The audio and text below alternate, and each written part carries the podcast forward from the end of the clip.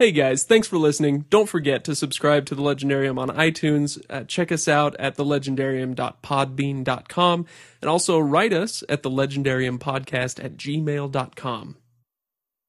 Welcome to the Legendarium. Today, Craig and I discuss Book 4, Chapter 7 through 10, in an episode entitled Someone Needs to Write a Shelob Spin-Off.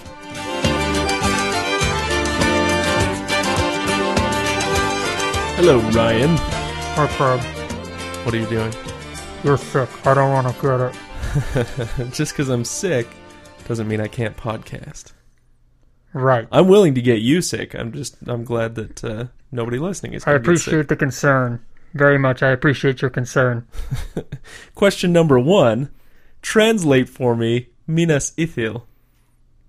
Um, your mom. that is incorrect. It is the Tower of the Moon. Uh, would you be able, if I told you the new name of it was Minas Morgul, would you know what that meant? I would. Tower of the Moon. No, that was Minas Ithil. Never mind. I'm totally. You're the one that's on the loopy meds now. apparently. Uh, that would be the Tower of Sorcery. Uh, okay, question number two. In the conversation about stories, Frodo calls Samwise Samwise the. You remember he's uh, they're talking about. The about stout-hearted. Yes, very good. That's number one for you. Uh, question number three. Sam calls Gollum a. Calls him a lot of things. Well, he does call him a lot of things. Yeah, he's a bit of a name caller with Gollum. Uh, but it's a word that comes up quite a bit in one of these chapters. Sneak. A sneak, yes. Uh, translate, again, translate. We're doing a few of these. Torech Ungol. Mm, tunnel of the spider. Close, actually, it's Shelob's lair. Oh, Or more accurately, I think would just be Spider's lair. But Shelob is like the spider these got days. it. The Phial of Galadriel holds the light of. The star of Eärendil. Yes, very good. I didn't think you were going to get that one. Uh, a web blocks the exit. How do Frodo and Sam escape? Uh, by utilizing Sting, the elven blade, to cut it. Yes, indeed. Not the first time that it's been used on spiders.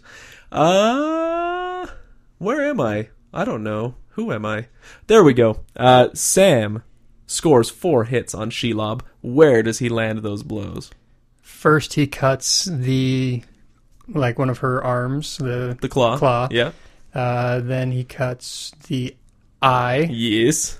and then he gets one. She she goes to smack down on him, and he puts the sword straight up and stabs her. That was the last one. That's the last one. I'm trying to think where the third one was.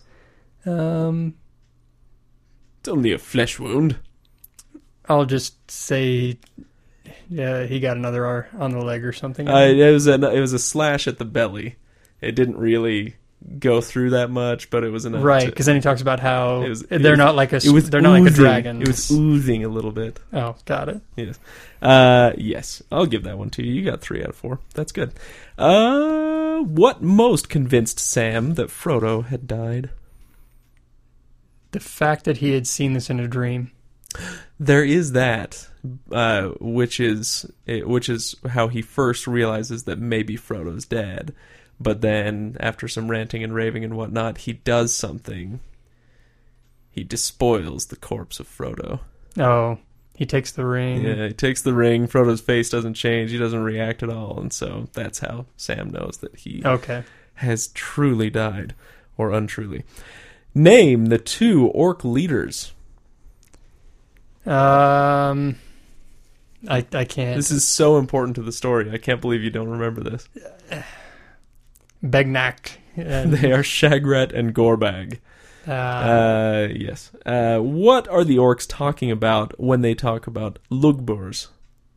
and that's the leader. The uh, he's their their leader who has to come and pick, take Frodo now that they found him. Yes and no. Uh, Lugburz is uh, the orcish word for uh, the the Dark Tower, for it, like its its headquarters. Right. It would be Ah. like the way that uh, the way that we would talk about. We'd just say Washington for Washington D.C. Washington says, you know, here's a new law. so if uh, so, basically, if we were to make a buddy cop TV show out of Gorbag and Shagrat. Shagrad. This would be them it's like saying, you know, oh, those guys back at HQ, they're always yeah, riding exactly. my. Okay. Yeah, that's Lugmers. Uh, good. What did you get? Like six, seven? It, questionably f- about six, because right. there's a couple that I was I was I had a do, a good answer, but not the answer you were looking for. All right. Well, here's your bonus. Best of luck to you. Who is Shelob's mother? Uh, the itsy bitsy spider. no, you're incorrect. Uh, her name is Ungoliant. Ah, And so you'll recognize the, the root word ungol, which means spider in Elvish. Yeah. So she was the mother of all spiders. Actually, the same race as Sauron and Gandalf and the Balrog. all the uh, oh, Remember the those word? the servants of the gods, Yes, the Maiar. The Maiar. That's the word I'm looking for. Yes, the. Maiar. Uh, so she was uh, Ungoliant was a Maia, and uh, turned to the dark side and took on the sh- the form of a hideous great spider, and uh, begat Shelob.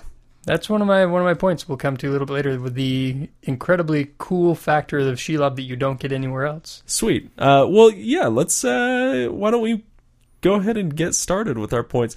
I guess uh, we'll since I skipped any intro in our intro, uh, we're talking about the final chapters of the Two Towers. Uh, obviously, if you were listening to the quiz, you know that by now. Mm-hmm. Uh, so, did you enjoy the Two Towers? Yeah, yeah, ish, Yeah, ish. ish. There Yeah. were some really great moments in the Two Towers. Um, I felt that so far this book has had a, a lot of peaks and a lot of valleys in terms of of reading material wise. Yeah, like Um, desire to keep going and flip Mhm. to the next page. Yeah. Yep.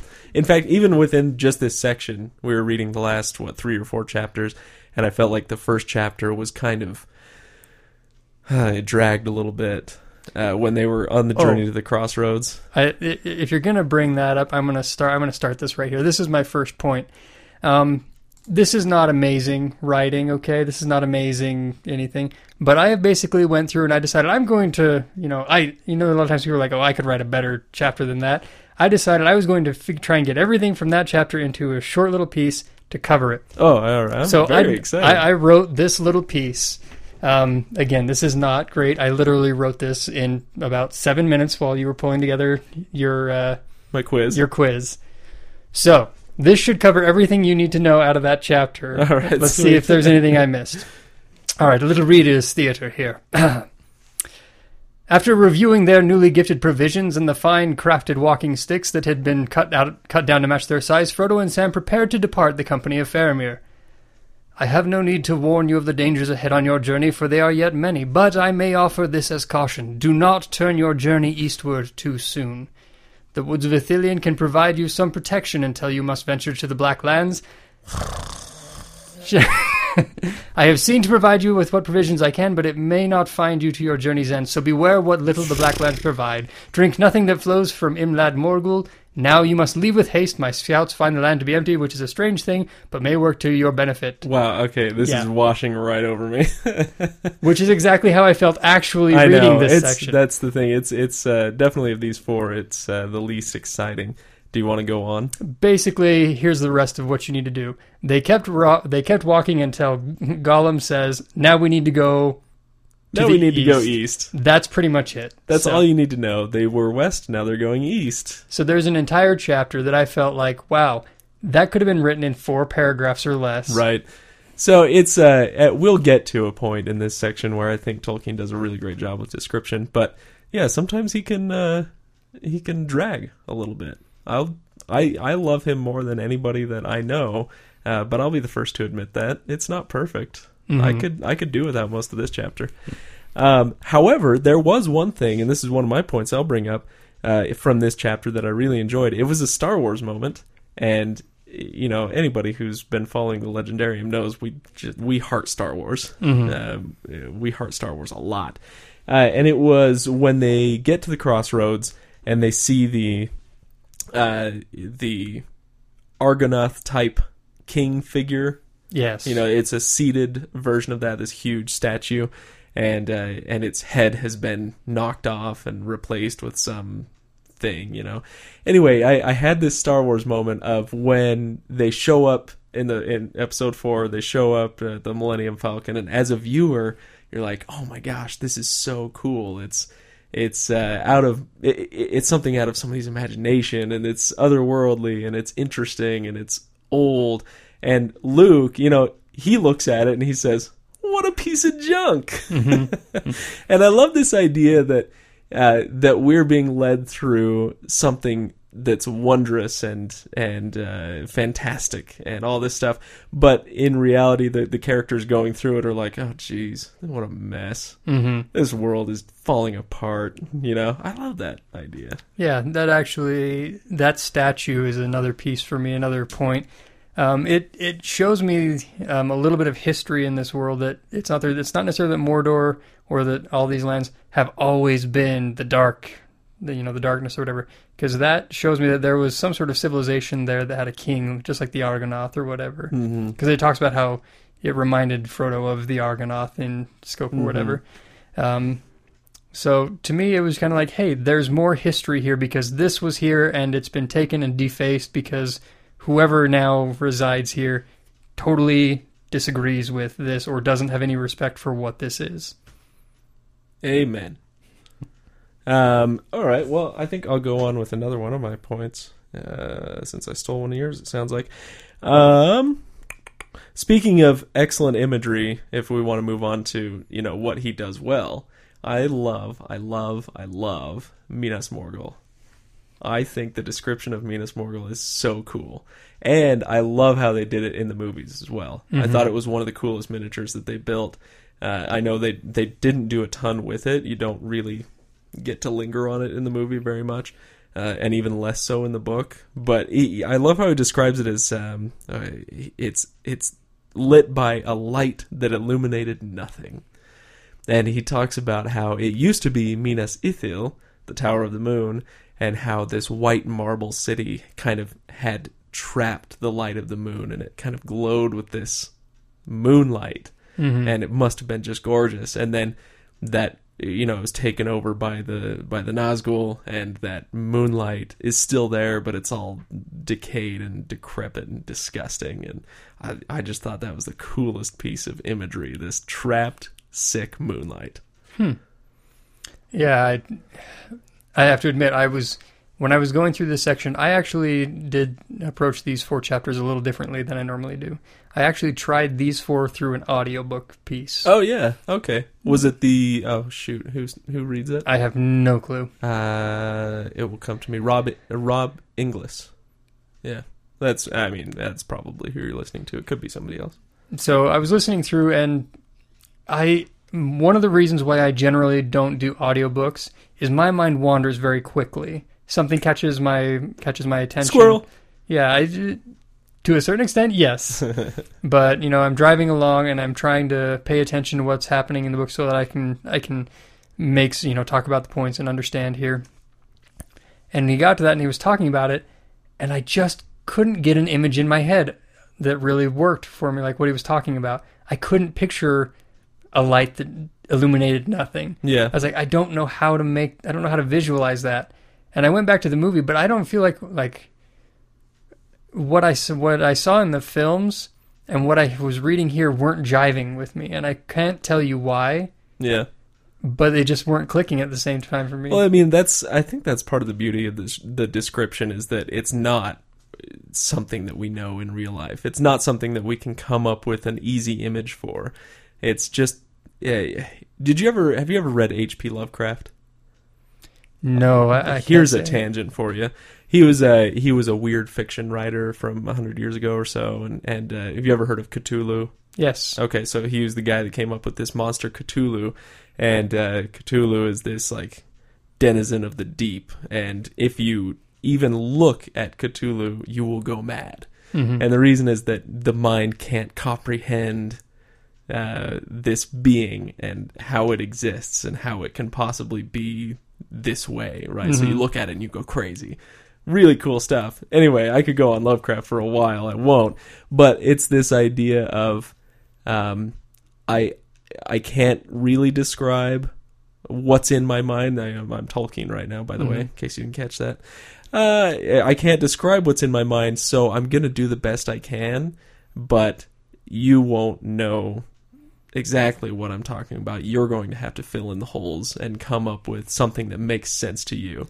And if you can't do it, then you can't do it. But you know, and I, I don't know that I have the perfect picture in my head, but uh, Well, but I, I love the challenge. that's one thing about his writing and his description is sometimes it is so detailed you could write an almanac out about you Yeah. know the things that are there other times like with this i feel he's describing how the place how the visual uh, representation of this place makes you feel or the the feeling of that so that you can take it and say okay you know when he says uh, when i when i think about what he's describing here this place seems eerie and haunting to me.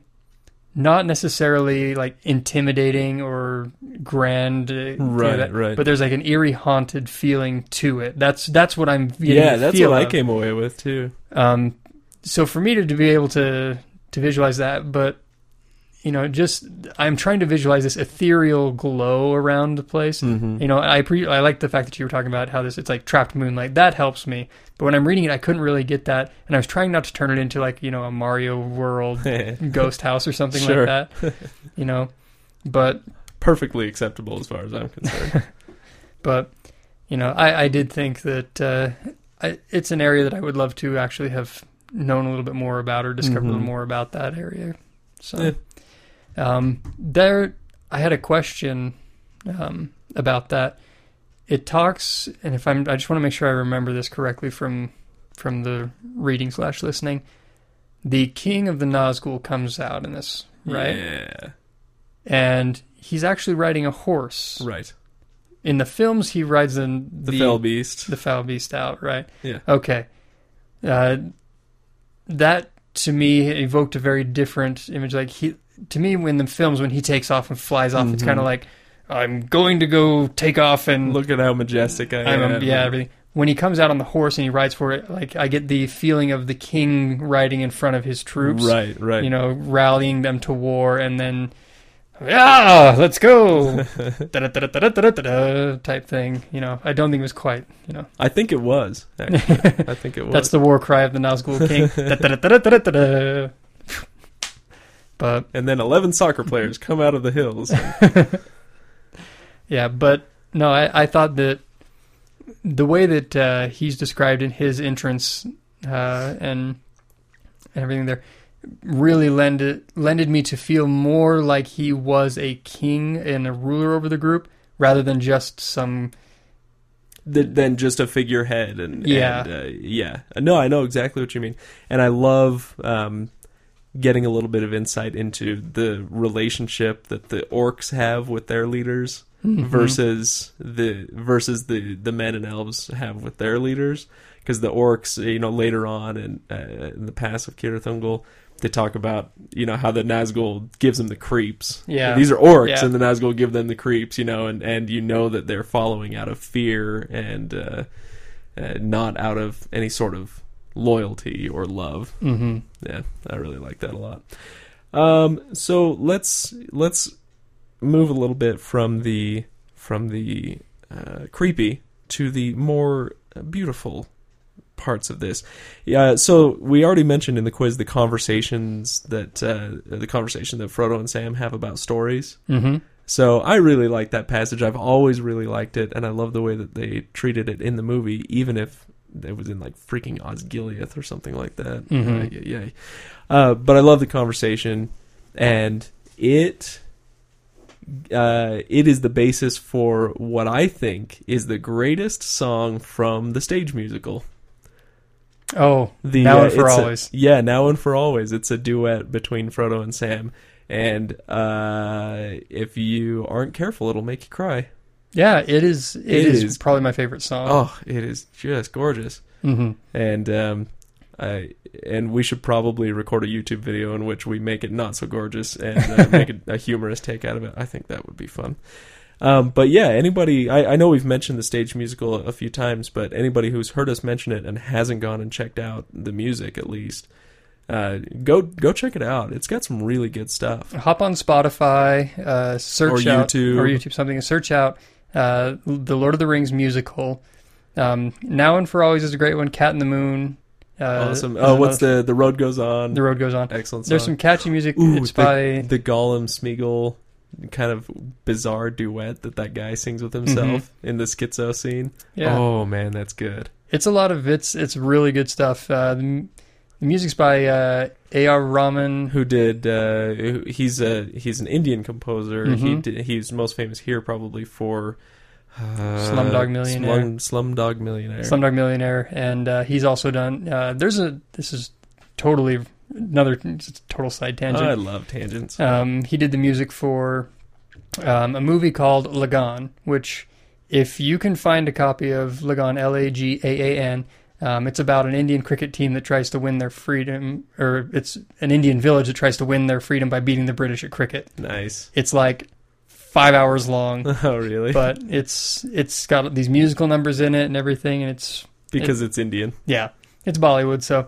it's good. He wrote the music for that too. Um, uh, also, writing music for the Lord of the Rings musical is one of your favorite. My eh, if if they're not my favorite band, then they're just slightly edged out by Radiohead.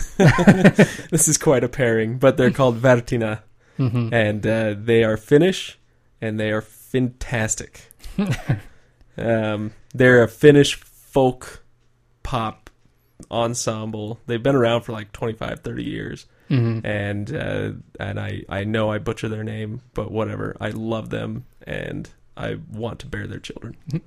So on that side note, there, check out the music and everything because that that moment in the in the book um, where they get to talking about the stories and and uh, and how they they're they're kind of uh, taking a moment to realize that they're they don't know the end of their story. They don't know whether it's a happy ending, a, a sad ending, Yeah. or whatever, and that they shouldn't. I loved that moment when he said, you know, he says, "Well, the people in these stories." don't know if it's going to be happy or sad, and we wouldn't want them to. Right. And I, I was like, that is such a a difficult concept for us to to realize. For us right now, is the idea of living our own stories. if as you're living your own story, if you you know if you knew the end, would you care about the journey? Would you care about any, or you know, would you be just like, well, that's how it's going to happen? Yeah, yeah. Another concept from that conversation that I loved was uh, there are stories that you'd rather live, and there are stories that you'd rather hear. hmm And and I'd never. I mean, I've read this a dozen times. I never thought about that line much, but uh, it's true. I would much rather live Bilbo's adventure than Frodo's. Frodo's Yeah. sounds like a freaking nightmare. hmm Um, and Bilbo's, I mean, dangerous as it may be, was a pretty rip roaring good time when you got down to the end of it, right? Yeah. But in the end, which is the story that's most loved and, and cherished of the two? It's Frodo's story. That's the story we'd, we'd rather hear. hmm I mean, it's hard for me to to Well, and I think say the, this, but it, like the wh- which which film version is obviously superior? I, you know, the Lord of the Rings. We haven't seen the third Hobbit yet. But I'm I'm, I'm going to go out judge- on a limb. I'm going to hold off judgment until we see the entire installment together because I have a feeling it's one of those that, um, with Peter Jackson, with a lot of directors that have multiple movie films, Mhm. you know, movie films. Nice. multiple movie. Oh, I see what you're saying. okay. Um, they see a big picture, and sometimes when they're splicing it apart, Mhm. they don't realize that you know number two or number you know whatever just is not all that great Wasn't- on its own. yeah. But when it slides into the big picture, it's fantastic. Right. That's kind of what I'm hoping is going to happen with The Hobbit. I mean, could I, I hope disappointed. so. But uh, you go back to the Lord of the Rings trilogy, and The Two Towers was quite possibly the best of the three films. Yeah. So anyway, uh, we digress. We Yes. digress for There's five one minutes. other one other point on that though. Let's digress.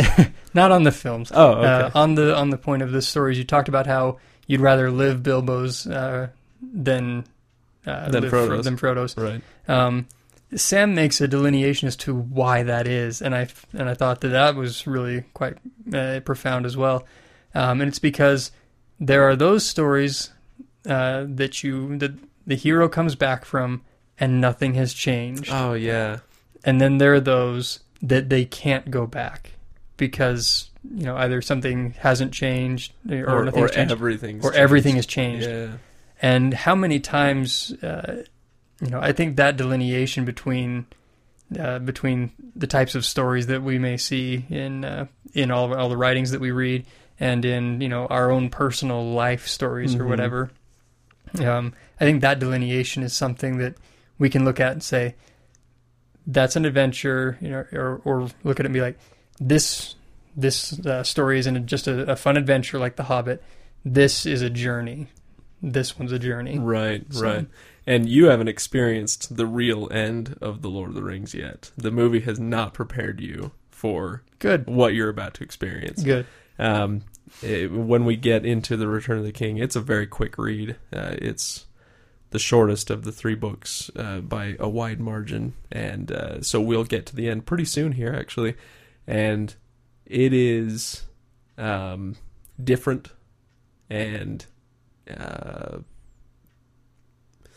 more instructive than almost any ending you've ever read. I will say this about the ending of Two Towers. It's the first time uh, that I've reached the end of a reading and wanted to jump immediately to the next piece because Oh, I was really? like, Like, what the heck happened? it was. Uh, I think the last line is um, that basically Sam gets blocked out. Uh, I got it right here. Um, oh, doggone it. Stupid books. Um, oh, yeah. Sam hurled himself against the bolted brazen plates and fell senseless to the ground. He was out in the out in the darkness. Frodo was alive, but taken by the enemy. Dun dun dun. yeah, that's where the to be continued section thing comes Oh, up on the. TV series, and, And- you're like. And uh, and then you're gonna open up book five, and it's Gandalf and Aragorn, and like, listen, Gimli, no. well, anyway, um, I think we are on your point. Okay. Let's. Um, I alluded to this earlier. My next point actually covers Shelob. Oh yeah, sure. Now that we're kind of at that point, uh, I'll just touch briefly. Just, I thought it was hilarious how many stairs that they had to go up. There were like three or four of them. They had to go, up, uh, you know, Staircases. Stairmaster. this this is the the Lord of the Rings Stairmaster edition sort of thing set up that you could totally sell, and I guarantee you to get at least a thousand people buying. Um, At least, at least three dozen purchasers. But okay, so they go up the stairs or whatever, and there's a couple things about that that are that's different that I thought was cooler, and I'm appreciative in the movie. The fact that uh, they actually talk about how it, once you get up to a certain height, it's so dark they can only see basically like the next step. Mm-hmm. And I thought, mm, there's a level of difficulty and a level of interest that wasn't there for me before. Right. The fact that I gotta watch where the next step is, I have no idea if that next step is like over the, you know, there's a, an edge right next to it Right, or anything. right. So I thought that was cool. But they get up, they get into the into Shelob's lair. Where, by the way, they do the stupidest thing ever and separate and go on mm. opposite sides of the wall, right? Classic horror film moment. All right, everyone, there's someone gonna who's been killing us one by one. Let's, Let's split, up. Idiots.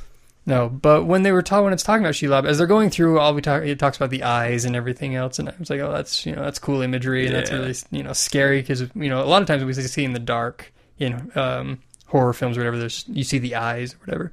But when they gave us the history and we got to see things from Shelob's perspective, I was like, oh, this isn't just an abnormally large Godzilla type spider. It's This- a character. This is a character. This is a this is a an evil per an evil who's personified by the body of a spider. Right. And to me, like all evil in the Lord of the Rings so far has been subject to Sauron, who is the great evil. And but it says right there, I am not subject to Sauron. Right, and she uh, what oh, she she devours life and vomits darkness. Yeah, Oh man, are you kidding me? That is so cool. yeah. I was I was just like, this is this is an evil character who I believe, um, given a different set of circumstances, and no one should ever do this. But if you were to write a spin-off book, that's a great villain. Why not? Why shouldn't anybody ever do that? Uh, I'm just saying it's one of those uh, writing a spin-off of Lord of the Rings. Mhm.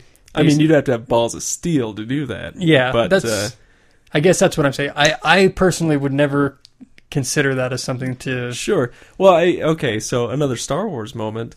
As much as we adore the films, I mean, we talked about this in our Star Wars special, uh, but we cherish the expanded universe. hmm This is it, it's fan fiction, you know, from the very beginning. The Timothy Zahn series, the uh, the uh, comic book series. These the, it's fan fiction. It's a Mhm. bunch of fans, or you know, or maybe one fan. Like, hey, I've got an idea. What if these characters did this and that? And you know, you go on the internet these days, you can find fan fiction all over the place, and. 99.99% of it is just a steaming pile of horse manure and that's that's being generous but you know some of it sure you know why why couldn't it be written by talented people who uh, who know what they're doing and can and spin uh, a good a good yarn Got it. So that's that's my thing. Is I, I found that Shelob could be uh, take the extra information that I'm sure you get in in the appendices Yeah. and the we need to sell this to Marvel so they can do spin-off movies of these little characters right? of, and Shelob is is the villain. You can do Yeah. you can talk about. So this is where you know you, you talk about all this backstory that we're given on Shelob, and this is what people complain about sometimes. Like, oh, I don't care, I don't care about that stuff from the Silmarillion. Just go on with the story. And I mean, I get it to a certain extent, but also, like you say, you know, you run into this giant spider, and and she's more than just some obstacle placed in the way. Mm-hmm. She she exists for a reason, and we get to know what that reason is.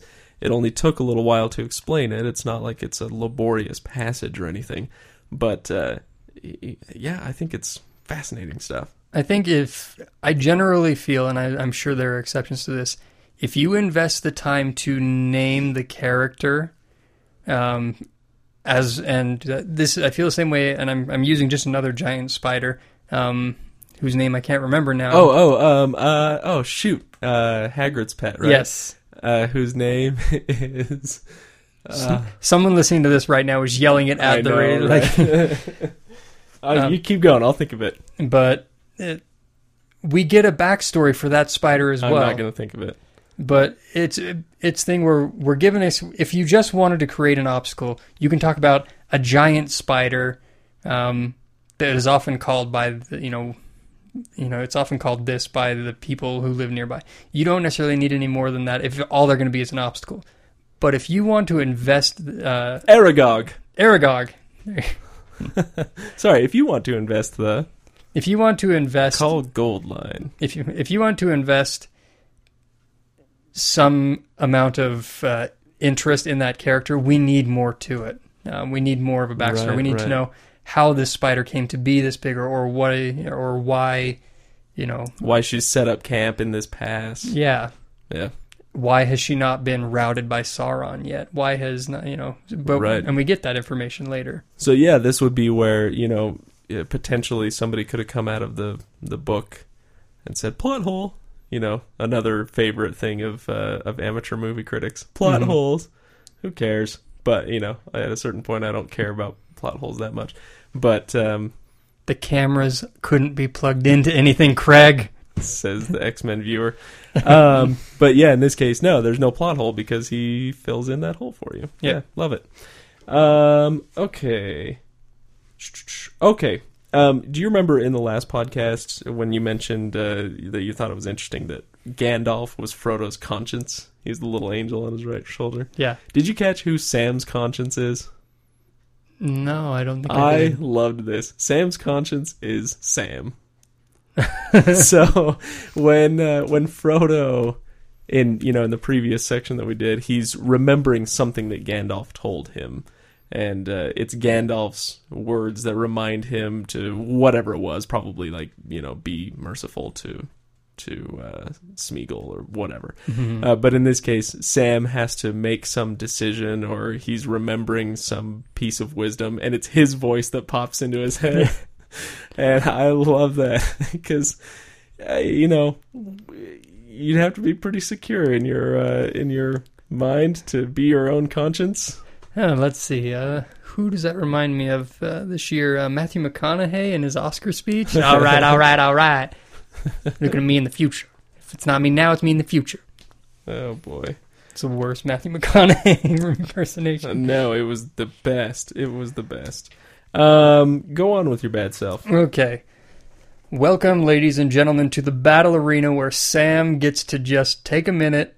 And be bad A. Exactly. Yes. We get to the fight scene between Sam, and this is one of those moments, you know, admittedly in the film. It is, it's awesome. You know, I, reading through this, I, the whole time I'm like, okay, so when are they supposed to split up beforehand? You know, why, when is he going to send Sam back for eating the lembas bread or whatever? oh whatever? God. Yes. I can now understand why that might have infuriated some people because that's just not the way it played out. Not even a little bit. There wasn't any of that. And it should. I have no idea why why they felt that necessary, but for that moment where he comes in and he picks up the the Phial and And and the Sting, sword and Sting yeah. and starts going, "Hey, hey!" Are you talking about the movie or the book at this The, point? the movie okay. Yeah. when when he does that, you're in the movie. You're like, "Yes, this is awesome." In the book, when Sam comes out there and starts talking about how Shelob has never, fa- if she knew the rage that was, she was facing, you know, she probably would like she would approach this differently or something. Right. It's Right. just that I'm like all of a sudden I get this even more intense and awesome image of Samwise, Just just stout-hearted. like just going absolutely ballistic and charging this this spider and everything. I'm just like that. It was even cooler to me to visualize his attack in the book than that moment in the film when you're just like, yes, that was just amazing. So But here it's amazing and a little more poignant. yeah, Yeah. I'm allowed agree. to. I can I can take Samwise and make him just this rage machine over the over, you know, the death of his master. Right. It's Right. great. And I like. Uh, I I understand why this didn't make it into the film because it would be a little bit awkward to to film and to see. But I love when he he's driven Shelob off, and now he's going over to Frodo, and he realizes, or at least thinks he realizes, that Frodo is dead. And instead of just like sitting down and crying, he freaks the heck out. Mhm. Right? He's running around, he's waving his sword around, he's cursing, he's yelling at the air. Mhm. Um, I love that moment where Sam just comes unhinged. And, uh, you know, he doesn't have to give us any quotations or anything. He just gets to tell us that, you Mhm. know, that Sam is doing all this stuff and we get to fill in the gaps there. Sam goes through like the stages of grief really, quick quickly. There. Yeah. It's like anger, and he's swinging things around. And he looks and it talks about you know he's looking at the different dark crevices that he could jump into and oh, everything. yeah, that was, that was dark. I was like, wow, He's like staring at the point of the sword and then looking at the cliff edges and stuff. Oh my goodness. until finally he comes to the realization uh, I I made a promise that I have to see this through Right. and you know would he want me to take it? can I take it I love that he's asking Frodo the whole time you know can I take this no I, Hope, hope that's cool. hope, I hope you're okay with this because I, I think that you would be this is what you would want Yeah. but Um, okay, so you are a Spanish speaker. si senor Uh, you know who else is a Spanish speaker? You're in terrible company. who The orcs. Oh really Did you notice that? Every once in a while they would go hola. Not really. I, I'm sure it was like hola or whatever, but yeah, it just it took me right out, and I laughed out loud, and I thought, oh, Ryan's gonna love that, but you didn't even notice. no I, I, I did not I actually Oh, probably because you listened to it and he pronounced it differently. Or Actually, something. in the the last chapter I read, um, I want to see if I can find where there's one. I was trying to actually think how I would pronounce uh, pronounce it, and I've got to find where he's talking. Um, it'll take me a minute. this is this is really Oh. good radio, by the way. Yeah, I know. Uh, I, and as I turn the page on my iPad, um, there's a couple moments where it talks about sounds that they make. So there was a wild clamor, hooting and laughing as something was lifted from the ground. Yahoy! Yahari hoy! Up, up! I was like, what? Like, to me, if I ever saw those words written out like this, I would not expect it to be in a fantasy novel. I'd be expecting some, like, cartoon vegetable pirate type thing. Yahoy! I'm just like, I, it, I, I had a similar moment being taken out by orc speak. Uh, there's another there's another word, and this is not a this is not a Lord of the Rings or Tolkien or fantasy thing, but um, the word misled. If you ever look at the word misled, have you ever pronounced it in your head as misled? no, but I No? will now. oh my gosh. So ever since I was in middle school or whatever the first time was that I came across this word, I've always looked at it and I had to I always start with misled and then I go, no, that's misled. Um, but then it, when I've asked people, I should have asked you this first before I said anything, but when I've asked people, I, I say, if if I were to say, you know, the, the verb to misel, like I'm I'm miseling someone, what would that mean? And everybody gets it every time. They know what that like instinctively what this word must mean, Mhm. and so I feel like this needs to be a word to misel to misel someone. I I've I've been miseled Hmm. anyway. That that word popped up in this chapter somewhere, and, uh, and it, just- it always gets me. I got a time. couple words like that. I can't think of what they are, but every time I come across them, I, I put They- the wrong misel you. emphasis. Yes, I, I am misled by by the word. Indeed. Um, so speaking of orc speech, uh, the my last point is: uh, Did you notice? And let me flip to the page here that the orcs. Uh, let's see. About an hour ago, just before you saw us, a message came, and here's the message that the orcs get: Nazgul uneasy, spies feared on stairs, double vigilance, patrol to head of stairs. What does that remind you of? Mm, offhand, a police scanner. We uh, so it reminded me of uh, Telegraph right? Oh, From yeah, back yeah. in World War One when Tolkien was fighting a, a, war. This is how they received messages, and uh, and anyway, I thought that was interesting. Like the, the bad guys are receiving telegraphs. The from, eye is blinking up in the tower. Yeah, exactly, telegraph, right. telegraph. Did you know uh, one of Tolkien's jobs, his I think his primary job in World War One was uh, as a communications officer, hmm. and so this was when they would he would stand in a window or on a hill or something, and he had flags, and he would have to raise his arms in different positions. What is it? Semaphore. Yeah, and uh, that's what he did in the war. Communications officer. I mean, you know, besides trying to shoot people. I don't know what the actual name is for it, but I would never. I, well, you got to say it now. Sorry, I, I was going to say so he was a semaphornicator, but uh, okay, that's pretty good. I decided not to uh, throw that on the name of J.R.R. Tolkien. But apparently, it's happened now. So Well, too late. You can never take it back. This is live. yeah, I'll take that to my grave. Okay, yeah. Uh, yeah. Do you have anything else? Or are we uh, done with this section? We went way longer than I thought we would. I am. I think I'm pretty good overall. Uh, once we got um, past the long walk and up the long stairs, uh, things picked up, and it was really enjoyable. There were some great moments. There was the Yeah. nice, heartwarming moment from Frodo and Sam, the creepy moment in the tunnels, and the awesome fight scene. Which, oh, this was a point. That brings me up. This was a point. It's one of the few times that I actually.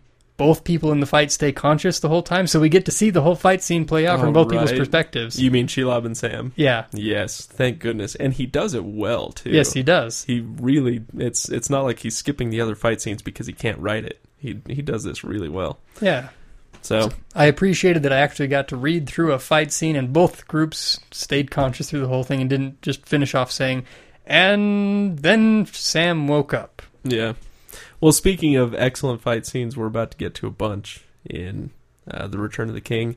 So here's what I want to do uh, to finish out. We'll do a similar thing. I want to bring on a, a few guests if we can, and uh, we'll discuss just like we have through the end of.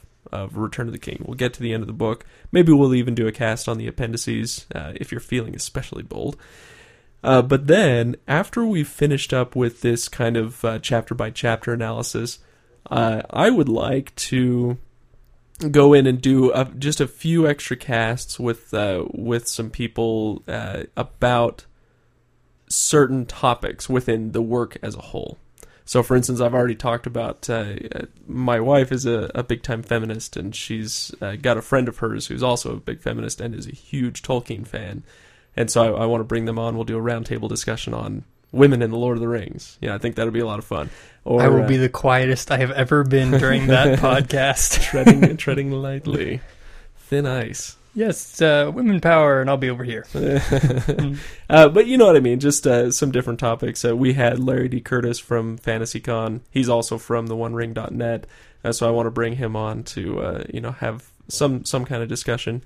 Uh, he during a press conference earlier this week for FantasyCon brought up the book that I brought up on this podcast a few weeks ago, and that was uh, Author of the Century Mm-hmm. by uh, Tom Shippey. And so, uh, yeah, I want to bring him on. Maybe we'll talk about that book, review that, or something like that. So, you in? Uh, of course. Sweet. And uh, I think it'll take us a long time to get to that point because for the next few weeks we'll be doing. Uh, we've got FantasyCon coming up in four or five weeks.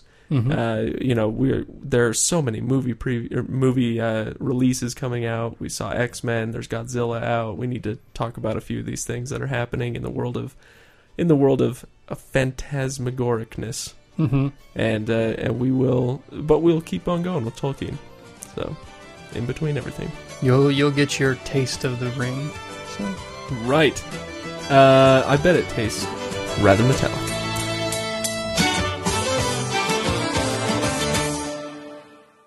Hey guys, thanks for listening. Don't forget to subscribe to The Legendarium on iTunes. Uh, check us out at thelegendarium.podbean.com and also write us at thelegendariumpodcast at gmail.com.